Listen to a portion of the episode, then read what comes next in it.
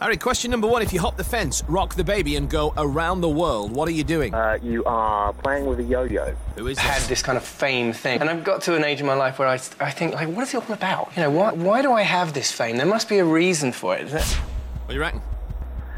I believe that's Chesney Hall. Harry, a truck driver's going down a one way street the wrong way and passes at least three police officers. But why isn't he caught? He's walking. What company is the world's biggest distributor of toys? I think it's McDonald's. Name the only letter in the alphabet that does not appear in the name of any of the states in America. Uh, I believe it's Q. We've got a winner. All five have gone. Well done, that man.